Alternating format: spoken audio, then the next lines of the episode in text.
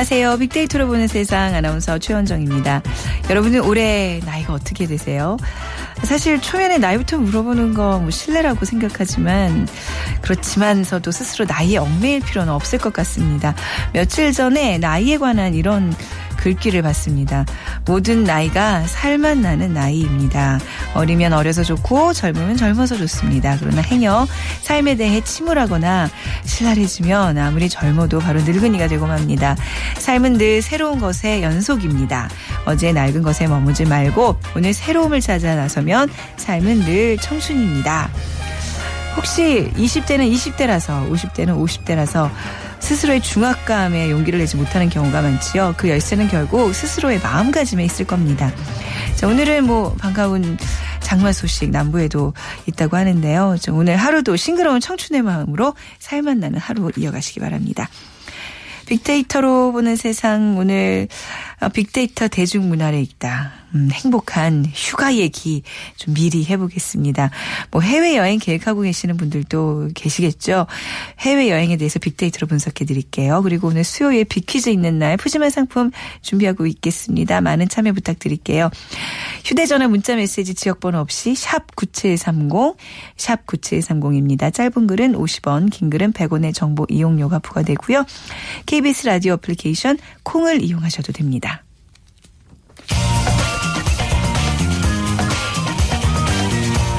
핫클릭 이슈 설왕설래 네, 화제 이슈들을 빅데이터로 분석해보는 시간 핫클릭 이슈 설왕설래 스토리자세 유승찬 대표와 함께하겠습니다. 안녕하세요. 네, 안녕하세요. 네. 자, 뭐 여전히 메르스 확진자가 4명이나 더 늘면서 뭐 뜨거운 이슈가 계속 이어지고 있네요. 네, 그렇습니다. 어제 이재용 삼성전자 부회장의 대국민 사과가 있었죠. 네. 네 화제가 됐습니다. 그리고 고 노무현 전 대통령의 동생이죠. 노건평 씨가 그 성완종 사건과 관련해서 오늘 오전 서울 고검에 출두해 조사를 받고 있다. 네. 이런 소식 전해져 있고요. 그리고 김한길 이인재 의원도 소환 대상에 포함되어 있습니다. 네. 또 새정치연합 문재인 대표는 어제 최재성 사무총장 등 당직 인선을 단행했는데요. 비노들의 반발이 격렬하게 음. 제기되고 있습니다. 그리고 김은합 그 판영진 씨 등 문화예술인의 잇단 자살 소식이 네. 그 안타까움을 전하고 있고요. 그리고 신경숙 씨 표절 논란도 계속되고 있습니다. 네. 자, 메르스 관련 뉴스 먼저 살펴볼 텐데요. 이제 어제 저희 이제 생방송 시간에 이재용 삼성전자 회장의 대국민 사과 이제 저도 화면으로만 봤습니다만 어, 반응은 꽤 있어, 있었던 것 같아요. 네. 이 소식 먼저 전해드릴까요? 네, 어제 하루만 뭐 한 15,000건 정도의 반응이 올라와 있고요. 네.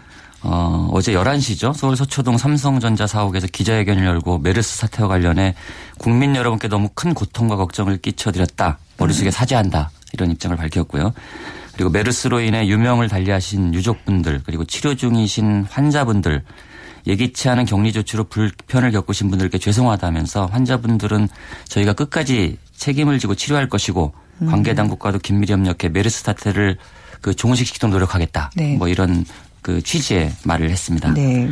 그이 부회장은 그 삼성 서울병원의 어떤 그 위기 관리 시스템을 손보겠다는 음. 의지도 필요를 했어요. 이번에 삼성 서울병원 초기 대응 네. 문제가 있지 않았습니까? 그는 사태가 수습되는 대로 병원을 대대적으로 혁신하겠다 네. 하면서 그 어떻게 이런 일이 발생했는지 철저히 조사하고 재발 방지를 위해 최선을 다하겠다 이렇게 음. 강조를 했습니다. 그러니까 1991년 처음 입사를 했는데 이재용 부회장이 네. 기자회견을 열고 공식 입장을 밝힌 것이 이번이 처음이라고. 글쎄요, 그 기자회견했던 모습이 굉장히 낯선 걸로 봐서는 어 근데 처음이군요, 그게. 그렇죠, 네. 오, 네. 누리꾼들은 이제 사과문 전문을 링크하면서. 네네.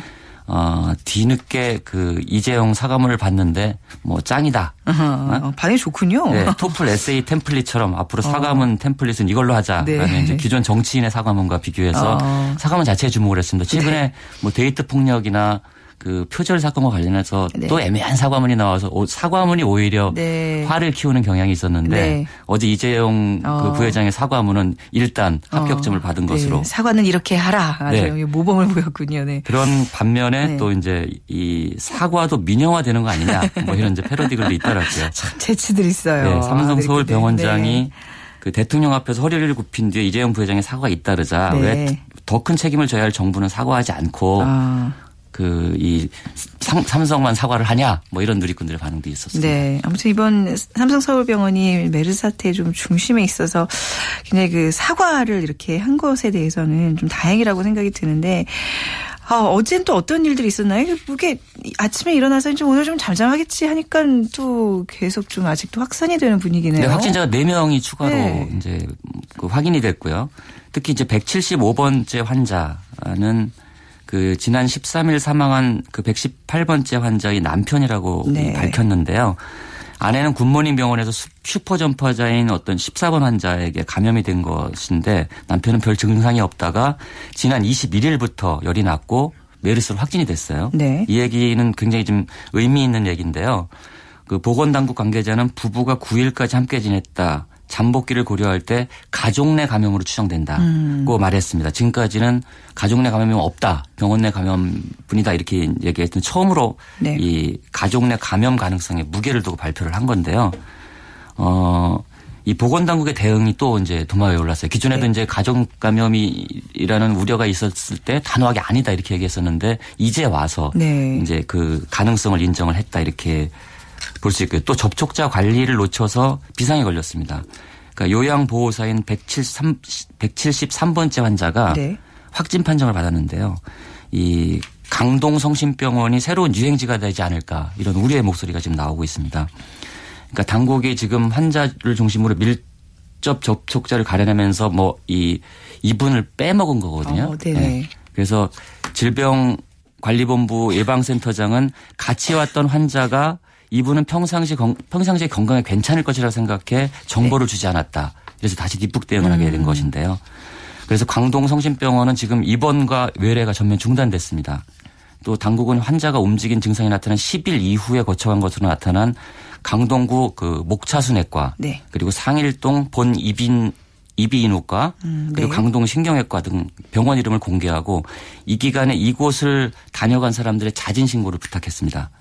한편 새정치연합 문재인 대표가 특별 성명을 통해 메르스와 가뭄 극복을 위한, 초당적 기구를 구성하자 공식 제안했는데요. 네. 이에 대해 새누리당 김무성 대표는 이미 초당적으로 국회 메르스 특위가 활동 중인데 다시 다른 것을 만든다는 것은 안 맞는다며 야당의 제안을 거부했습니다. 네. 한편 새누리당 지도부에서는 메르스가 진정돼 기쁘고 상쾌하다는 말이 나온 것을 알려져 거센 비난을 받기도 했는데요. 시기상조였네요. 그 말하기에는. 그렇죠. 네. 애들 그럴까요. 메르스 최전전에서 정말 고생을 아. 하고 있는 그 의료진에 대한 응원 메시지도 많이 늘고 있는데 네. 저도 힘내세요라는 말 보태고 싶습니다. 네, 진짜 저도 함께 보태겠습니다. 그러니까 메르스 환자들도 주위의 따가운 시선 때문에 이중의 고통을 받고 있다면서요. 네, 하물며 저도 감기인데도 불구하고 사람들이 정말 따가운 눈초리로 우리 하면 그 그렇지 않겠어요. 정말 네. 정작 메르스 환자들 얼마나 힘들겠습니까? 자, 다른 소식 들어보도록 할게요. 예술인들 자살 소식이 따라서 마음을 무겁게 하고 있는데 자, 영국 배우 김은아 씨에 이어서 영화 배우 판영진 씨 자살 소식 어제 저희가 잠시 전해드렸는데요. 좀 자세히 오늘 들어볼까요? 네, 어제 경찰에 따르면 그 판영진 씨는 지난 22일 오후 11시 45분께 네. 어, 경기도 고양시 일산 서구 가자동 본인의 집 앞마당에 주차된 차 안에서 숨진 채 발견됐는데요. 네. 차량 안에서 타다만 번개탄이 발견돼서 평소 우울증을 알아왔다는 점을 그 미루어서 스스로 목숨을 꾸는 것으로 이렇게 추정을 음. 하고 있습니다. 네. 그 앞서 그 판영진 씨는 그 19일이죠. 자신의 페이스북에 저 자풀은 자풀이요. 저 소나무는 소나무요. 자풀이 어찌 소나무가 되리요. 다만 음. 혼신을 다한들 개체의 한계인 것이라고 그 생애 전 그 마지막 글을 남겨 주의를 더욱 안타깝게 했는데요. 네. 예, 고시원에서 숨진 채 발견된 영국 배우 김은아 씨의 연이어 이런 일이 발생해 그 예술인 복지를 위해 제정된 최고원법의 네. 실효성 문제가 다시 도마에 오르고 있습니다. 그리고 판영진 씨에 따른 자신의 네. 페이스북에 어, 나 결혼식 할 때 같이 손잡고 걸어야지 먼저 가버리면 어떡해 라고 말해 음. 잉내이들의 눈시울을 붉게 만들었습니다. 네. 그, 그야말로 정부가 강조하는 창조 경제와 이런 문화 예술인들의 잇단 죽음 뭔가 이게 맞지 않는다라는 생각이 들어서 더 씁쓸한데요. 네. 마음이 아프네요. 네, 네, 네, 그렇습니다. 최고원법이라고 기억을 하실 네. 텐데요. 네. 그 잠시 말씀을 드리면 시나리오 작가 최고원 씨가 그 생활고로 그 지병을 제대로 치료도 해보지 못한 채 지난 2011년 안양의 월세방에서 숨진 채 발견된 사건이 있지 않았습니까? 네. 당시 최 작가는 전기와 가스가 끊긴 방에서 며칠을 굶다 홀로 세상을 떠났는데요. 그가 남겼던 창피하지만 며칠째 아무것도 못 먹어서 남는 밥이랑 김치가 있으면 저희 집 문 좀 두들겨 주세요라는 음, 메모를 그 네. 그 이웃집에 붙인 사실이 알려지면서 모두를 네. 안타깝게 했죠. 이를 계기로 국회는 2012년 일명 최고헌법으로 불리는 어, 예술인 복지법을 제정해 시행을 했습니다. 네. 근데 그럼에도 불구하고 이 불행한 사건은 계속 돼 이어지고 있는데요. 음. 당연히 실효성 논란이 일고 있습니다. 네. 예술인 복지 재단의 한 관계자는 그 상황은 3년 전과 거의 변하지 않았다고 본다면서 특정 기획사 배우에게 부와 명예가 쏠리는 문화산업계 전반의 구조적 문제가 제일 크다고 지적했고요. 네. 그 이경민 연극인 복지재단 사무국장은 2008년 연극인들이 월 수입 평균치가 36만 원이었다면서 지금도 연극으로 연간 200만 원 이상을 벌지 못하는 연극인들이 부지기수다 이렇게 네. 말했습니다. 부익부 빈익빈의 현상이 가장 두드러지게 나타나는 게 바로 이쪽 문화예술 쪽 같아요. 그렇죠. 네, 뭐 TV 그렇습니다. 쪽이나 이런 뭐 네. 스타 쪽 어떤 어떤 배우나 연예인들은 떼돈을 버는데 그야말로 우리 문화예술인의 92%가 절대 빈곤이라는 얘기를 하던데. 네, 그렇습니다. SNS 반응은 어때요? 특히 네. 연극 쪽 예, 그렇죠. 심한 네, 것 같은데요. 네. 그러니까 일단 막노동으로 생계를 유지하며 그 이 연극에 대한 열정을 이어가는 김은아 씨가 숨지기 전 극단에서 받은 월급이 30만 원이었던 아, 것으로 알려져 예, 월급이요. 있습니다. 네. 네. 그리고 78년에 배우로 데뷔한 판영진 씨는 그 2006년 서명수 감독의 독립영화 나비 두더지에서 주인공 지하철 기관사 역을 맡았는데요. 그 28년 만에 주연했다고 그러죠. 이때 이후에 수입이 공식적인 수입이 없었다. 뭐 이런 얘기가 있습니다. 말씀하신 대로 네. 그 스포트라이트를 받는 소수의 스타 군단을 제외하면 절대 다수가 절대 빈곤에 시달리고 있다고 볼 수 있는데요. 그 여기에 인디 음악을 하는 밴드 등 미처 파악하지 못한 문화 예술인을 포함하면 뭔가 더 진일보한 복지 정책이 절실해 보입니다. 네. 가령 좋아하는 일이니까 배고파 둔다는 식의 논의는 이제 이제 아닌 것 같고요. 네, 네. 어, 누리꾼들의 애도도 이어지고 있는데요. 그 표절 논쟁이 벌어지고 있는 가운데 배우 판영진 김은아의 별세 소식을 듣는다. 음. 표절이 널리 알려진 권력 내부에서 일어난 일인데 반해 두 배우는 빈곤을 견디지 못하고 스스로 삶을 거두어들였다. 한쪽은 영혼이 가난했고 한쪽은 생활이 궁금했다. 네. 슬프다. 네. 뭐 이런 이제 메시지를 남겼고요. 음. 그 무명 연극 배우 생활그로 숨진 지 5일 만에 고시원서 발견. 네. 잔혹한 세상이다. 김은하라는 이름으로 살았는데 부고기사조차 무명이라니 음. 명복을 빕니다라고 애도를 했습니다. 그리고 새정치연합 은수미 의원은 트위터에 그 최고은 작가의 죽음으로 만들어진 예술인 복지법이 있는데도 연극 배우 김은하 씨 사망 5일 만에 발견, 삼가 고인의 명복을 빕니다. 예술인 복지법 재검토하겠습니다. 네. 라고 해서 많은 공감을 샀습니다. 근본적인 대책이 절실해 보입니다. 삼가 고인의 명복을 빕니다. 네. 문화 융성 시대라는 어떤 정치적 수사만 주장할 게 아니라 이런 복지 사각지대에 놓인 예술인들에 대한 인간적인 관심을 좀 더 기울여야 되겠습니다. 네, 그렇습니다. 네, 오늘 말씀 잘 들었습니다. 네, 고맙습니다. 네, 스토리닷의 유승찬 대표와 함께했습니다.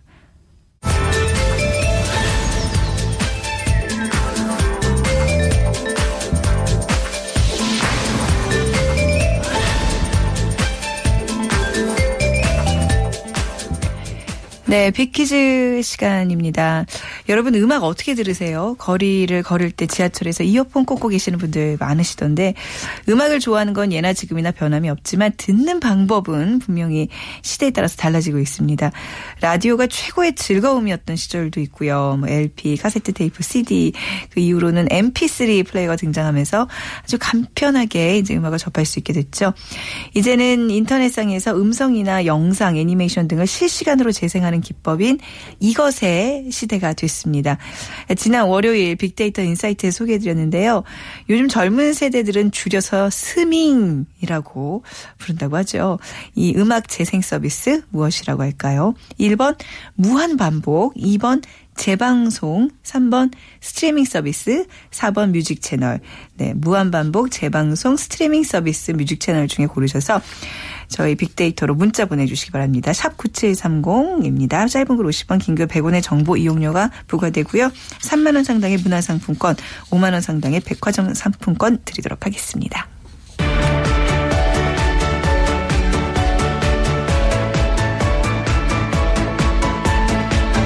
빅데이터 대중문화를 읽다.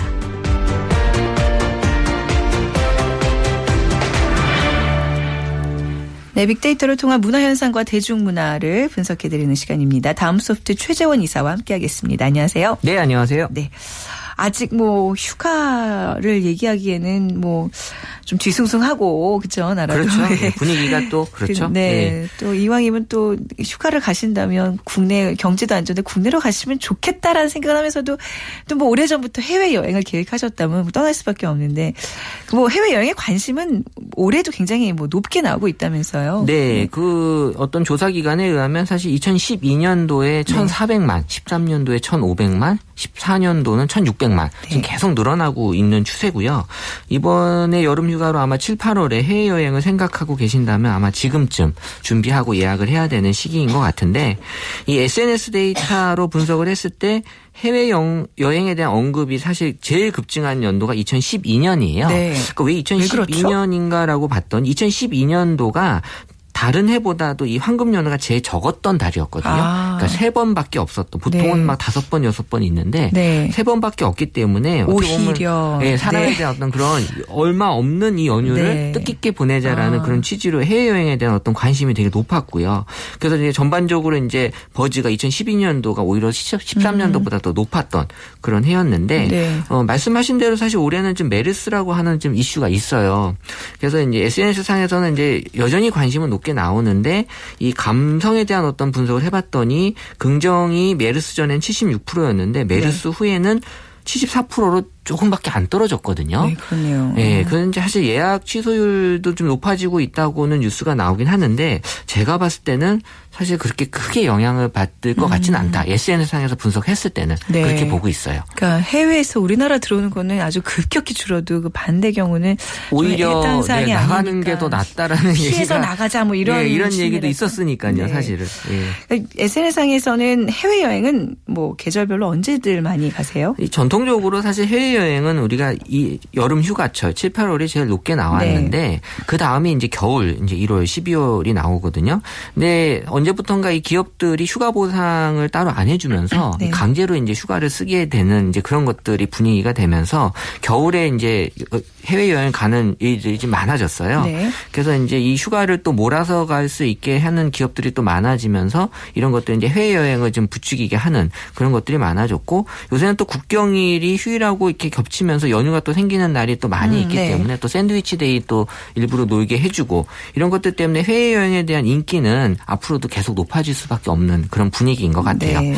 그 계절별로도 인기 있는 여행지가 또 다 다르다면서요? 네, 저는 이거 분석하면서 사실 계절별로 별로 당연히 인기 있는 여행지가 있지만 또 유행하는 그러니까는 요새 또 방송앱 때문에 여행 여행지에 또 선호하는 네. 것들이 많이 있어서 예, 해외 여행 가까운 가는 가까운 곳으로 가는 사람들이 제일 많은데 언급이 제일 많은 여행지가 이제 일본, 중국, 태국, 필리핀 이런 이제 동남아 쪽에 대한 인기가 사실 여전히 많고요. 네. 그리고 이제 좀 멀리 이제 유럽 쪽에 프랑스나 영국, 스위스 이런 것들을 좀 어, 겨울인 경우에는 또 이제 따뜻한 나라, 또 네. 따뜻한 우리 날씨에선 또 추운 나라 네. 이런 것들도 이제 사람들이 선호하는 음. 그런 것들이 이제 보여지고 있어요. 이 또 최근에는 또 라오스라는 나라가 또 큰 폭으로 또 성장 중인 경우가 있는데 네. 이게 사실 낯선 여행지에 대한 관심 사실 요새 기존에 사람들이 가보지 않았던 네. 이런 지역들을 좀 가고 싶어하는 욕망들이 지금 보이고 있는 거예요. 네, 그 이제 여행업체 얘기 들어보니까 그 할아버지들이 한번 뜨면 그곳으로 싹 몰리는 경향이 있다 그러더라고요. 네, 네 맞아요. 네. 그 해외 여행을 가장 많이 가는 또 동반자들은 2012년도부터 이제 보면 친구가 제일 많이 높게 올라가고 있는데 이 친구 다음으로 이제 가족, 가족이 이제 높게 올라오거든요. 가족 중에서도 특히 이제 엄마랑 같이 해외 여행을 같이 가는 경우가 제일 많다라는 이제 그들이 많이 올라왔고요.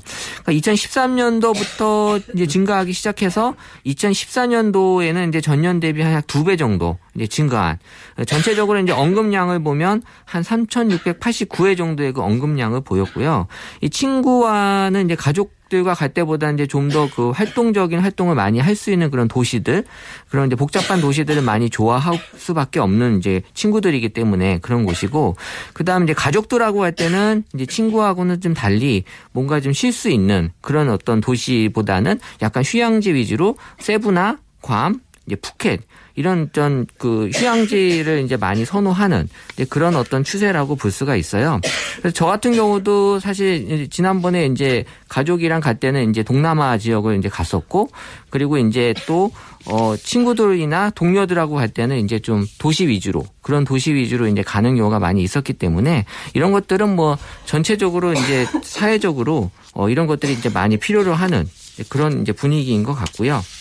어, 그리고 이제 해외여행을 가는 사람들의 그 심리를 보게 되면 어, 전체적으로 해외여행을 가는 사람들은 어떤 그 이유를 그 내가 여기를 갈 수밖에 없다라는 그 이유를 이제 많이 좀 이렇게 합리화시키는 경우가 있는데 이 국내 물가가 어차피 비싸기 때문에 어차피 국내 여행 가는 비용에다 어, 조금 돈을 더 보태면 해외 여행 갈 수 있다. 뭐 이런 심리가 이제 많이 보이는 거고 그래서 이제 사람들은 이제 또 요새 쇼핑이라고 하는 또 새로운 트렌드가 많이 생기면서 이 쇼핑하러 이제 어차피 한국에서 비싼 물건을 해외 나가면 이제 싸게 살 수 있다라는 그런 어떤 약간 심리적으로 내가 이거를 할 수 있는 그런 행위에 대한 어떤 그 합리화를 많이 시키려고 하는 그런 것들이 이제 많이 보이고 있고요. 그러다 보니까 이제 전체적으로 이제 그 세일 기간 그런 어떤 그 해외 세일 기간에 어 맞춰서 이제 여행하는 그런 어떤 그 사람들의 어떤 심리들이 많이 보이고 있고 어 이제 해외 여행 가는 사람들은 이제 보통 이제 풍경보다 이제 야경을 많이 좀 좋아하는 그런 추세예요. 그래서 야경을 보고 이제 어 여행 온 곳에 대한 어떤 실감을 많이 그러니까 보통 이제 밤에 느끼는 이제 그 감성이 낮보다는 많이 이제 다르기 때문에 이런 것들이 이제 지금 많이 불고 있는 힐링 열풍하고 같이 엮여서 이제 힐링에 대한 어떤 재충전으로 여행을 간다라는 그런 느낌으로 사람들에게 많이 지금 이제 지금 보여지고 있는 그런 어떤 상황이라고 볼 수 있는 거죠. 네. 네. 죄송합니다. 제가 기침이 멎질 않아가지고 지금 계속 뒤돌아서 기침만 했는데 자 지금 여행 해외 여행에 대해서 얘기 나누고 있잖아요. 어디까지 말씀하셨죠? 아, 네. 퀴즈 한번 또 아, 퀴즈 한번 드릴까요? 네. 아, 어, 죄송합니다. 예, 오늘 지금 해외 여행에 대해서 빅데이터로 지금 분석해서 얘기 나누고 있는데요. 빅퀴즈 다시 한번 문제 드리면요. 음악 재생 서비스 방식을 묻는 문제였습니다. 그럼 요즘 젊은 세대들이 줄여서 스밍이라고 부르고 있는데요. 무엇일까요? 1번 무한반복, 2번 재방송, 3번 스트리밍 서비스, 4번 music channel 중에 고르셔서 저희에게 문자 메시지 보내주시면 됩니다. 샵 9730, 짧은 글은 50원, 긴 글은 100원의 정보 이용료가 부과됩니다. 자, 여행 이제 계획들 세우는 그런 시기이기도 하잖아요. 네네. 여행 계획을 세울 때는 우리가 주로 뭐 친구의 조언, 인터넷 어떤 식으로 얻게 되죠? 어, 사실 우리 이 대한민국 분들의 심리가 그 어떤 그 미디어나 이런 것들을 잘 안 믿고 내 주위 사람들의 얘기를 이제 많이 믿는 그런 어떤 분위기들 때문에 어, 다녀온 사람들의 얘기를 이제 가장 많이 이제 선호하고 있어요. 그래서 어, 가장 여행에 대한 정보를 많이 얻는 이제 그 사람이 이제 친구가 이제 1위로 올라와 있고요. 그 다음은 이제 사람이 아닌 그 인터넷, 인터넷이나 그 홈페이지를 통해서 어, 여행에 대한 정보. 요새 뭐 워낙 많이 그 정보들이 많이 올라오고 있고 또잘 되어 있는 사이트들이 많이 있거든요. 네. 그래서 이런 것들 통해서 이제 정보를 많이 얻고 있고요. 그리고 또 최근에는 뭐 이 각국의 그 관광청에서 홍보를 매, 매우 잘해주고 있어요. 그래서 어 그 각국의 그 관광청에서 제공해주는 여러 가지 그 지도나 어떤 가이드북 같은 파일들을 또 쉽게 구할 수 있고 또 이 뭐 원하면 이제 방문까지 해서 상담까지 해주는 그런 경우도 많이 있다고 해요. 또 뭐 교통카드나 이런 것들도 많이 제공해주는 그런 어떤 그 나라의 관광청에서 해주는 그런 혜택들이 많이 있다고 하니까요. 네. 참고하시면 또 좋을 것 같고요. 그래서 어 전체적으로 이제 여행에 대한 어떤 뭐 북 같은 책에 대해서 정보 얻는다라는 언급은 많이 줄어들고 있고 이제 갔다 온 사람에 대한 어떤 경험 그리고 또 주위의 사람들이 어떤 얘기들 위주로 여행 계획을 많이 세운다라고 어, 나와 있어요. 네, 여행 갈 때는 그 준비하는 과정을 또 즐기는 분들 많잖아요. 네네. 어떤 물건들 챙겨가야 어, 되나요? 저는 이제 항상 그 여행 가는 사람한테 그 제가 이거 뭐 삼총사라는 얘기를 많이 쓰는데 여행할 때 잊지 말아야 될 그 삼총사가 여권, 지갑, 핸드폰이에요.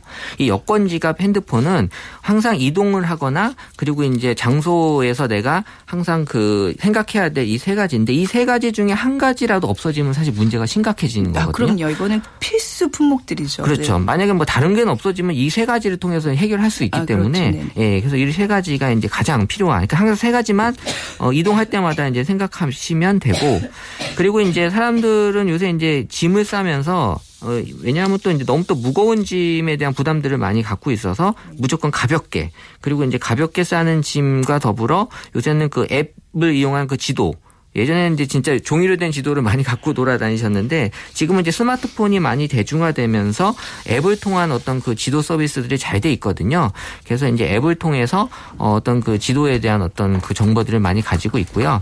그리고 요새는 또 뭐 호모 데이터 쿠스라고 할 만큼 이 데이터에 대한 이용들이 많이 있고 어 사용을 하고 있기 때문에 어 이제 그 나가면서 이제 그 어떤 데이터 서비스를 이제 요청을 많이 하시는데 보통 하루에 데이터 요금제가 한 8천 원 정도 하는 걸로 알고 있는데 9천 원 정도 하죠. 예, 8천 원, 9천 원 정도. 예, 그게 어 내가 혼자 가면 상관없는데 여럿이 갈 때는 다 할 필요 없이 그 와이파이 그 기기를 또 따로 어한 그 정도 가격에 제공해 주는 그런 서비스들이 있기 때문에 어 요 하나만 있으면 이제 여러 명이 같이 이제 사용할 수 있는 그런 어떤 또 장점이 있어서 사실 뭐 데이터를 뭐 하루 종일 쓸 일은 없으니까 그렇죠. 이런 네. 거 가지고 이제 이용하시면 좀 더어좀 저렴하게 그런 것들 데이터를 이용할 수 있을 것 같고 그리고 이제 2014년 14년부터 이제 어 열풍을 불었던 셀카본 같은 거를 또 많이들 이제 챙겨 가시려고 하고 있고요. 그리고 근데 요새 많이 그 올라온 글인데 어 아무래도 이제 스마트폰을 많이 해외 나가서도 더 이용할 수밖에 없는 그 분위기니까 이 그 보조 배터리 그 충전기 네. 같은 거 요새 많이 잘 나오잖아요. 요새 또 사은품으로서 가장 인기 있는 품목 중에 하나가 이 보조 배터리거든요.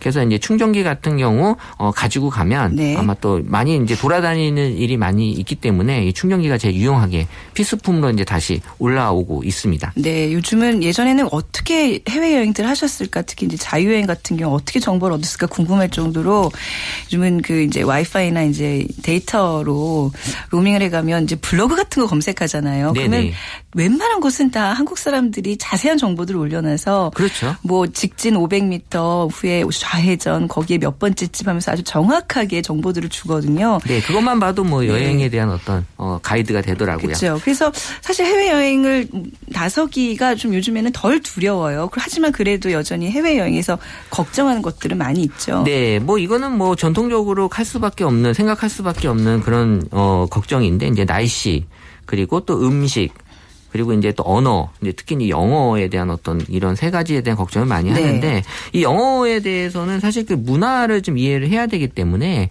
우리 보통 보통 이제 뭐 어떤 호텔이나 이런 어떤 그 쇼핑센터 가면은 이제 너무 의식 형식적으로 이렇게 뭐 오늘 어땠냐라는 거 많이 물어보시거든요. 네. 근데 영어 또 이렇게 좀 부담스러워 하시는 분들은 되게 이제 당황하면서 음. 거기다 대고 이렇게 왓 해버리면 네, 네. 이분이 또 상대방이 당황하세요. 그러니까 그냥 우리 뭐 뭐 밥 먹었냐 이런 정도의 그런 걸로 생각 생각하시고 그냥 이제 넘어가시면 되는데 이런 것들이 이제 문화에 대한 차이가 있어서 어 사람들에게 조금 이런 것들이 이제 이해를 좀 하고 가면은 좀 더 즐거운 여행이 될 수 있을 거고 네. 그리고 2013년도부터 그 소매치기라는 게 이제 좀 많이 걱정거리로 올라오고 있어요.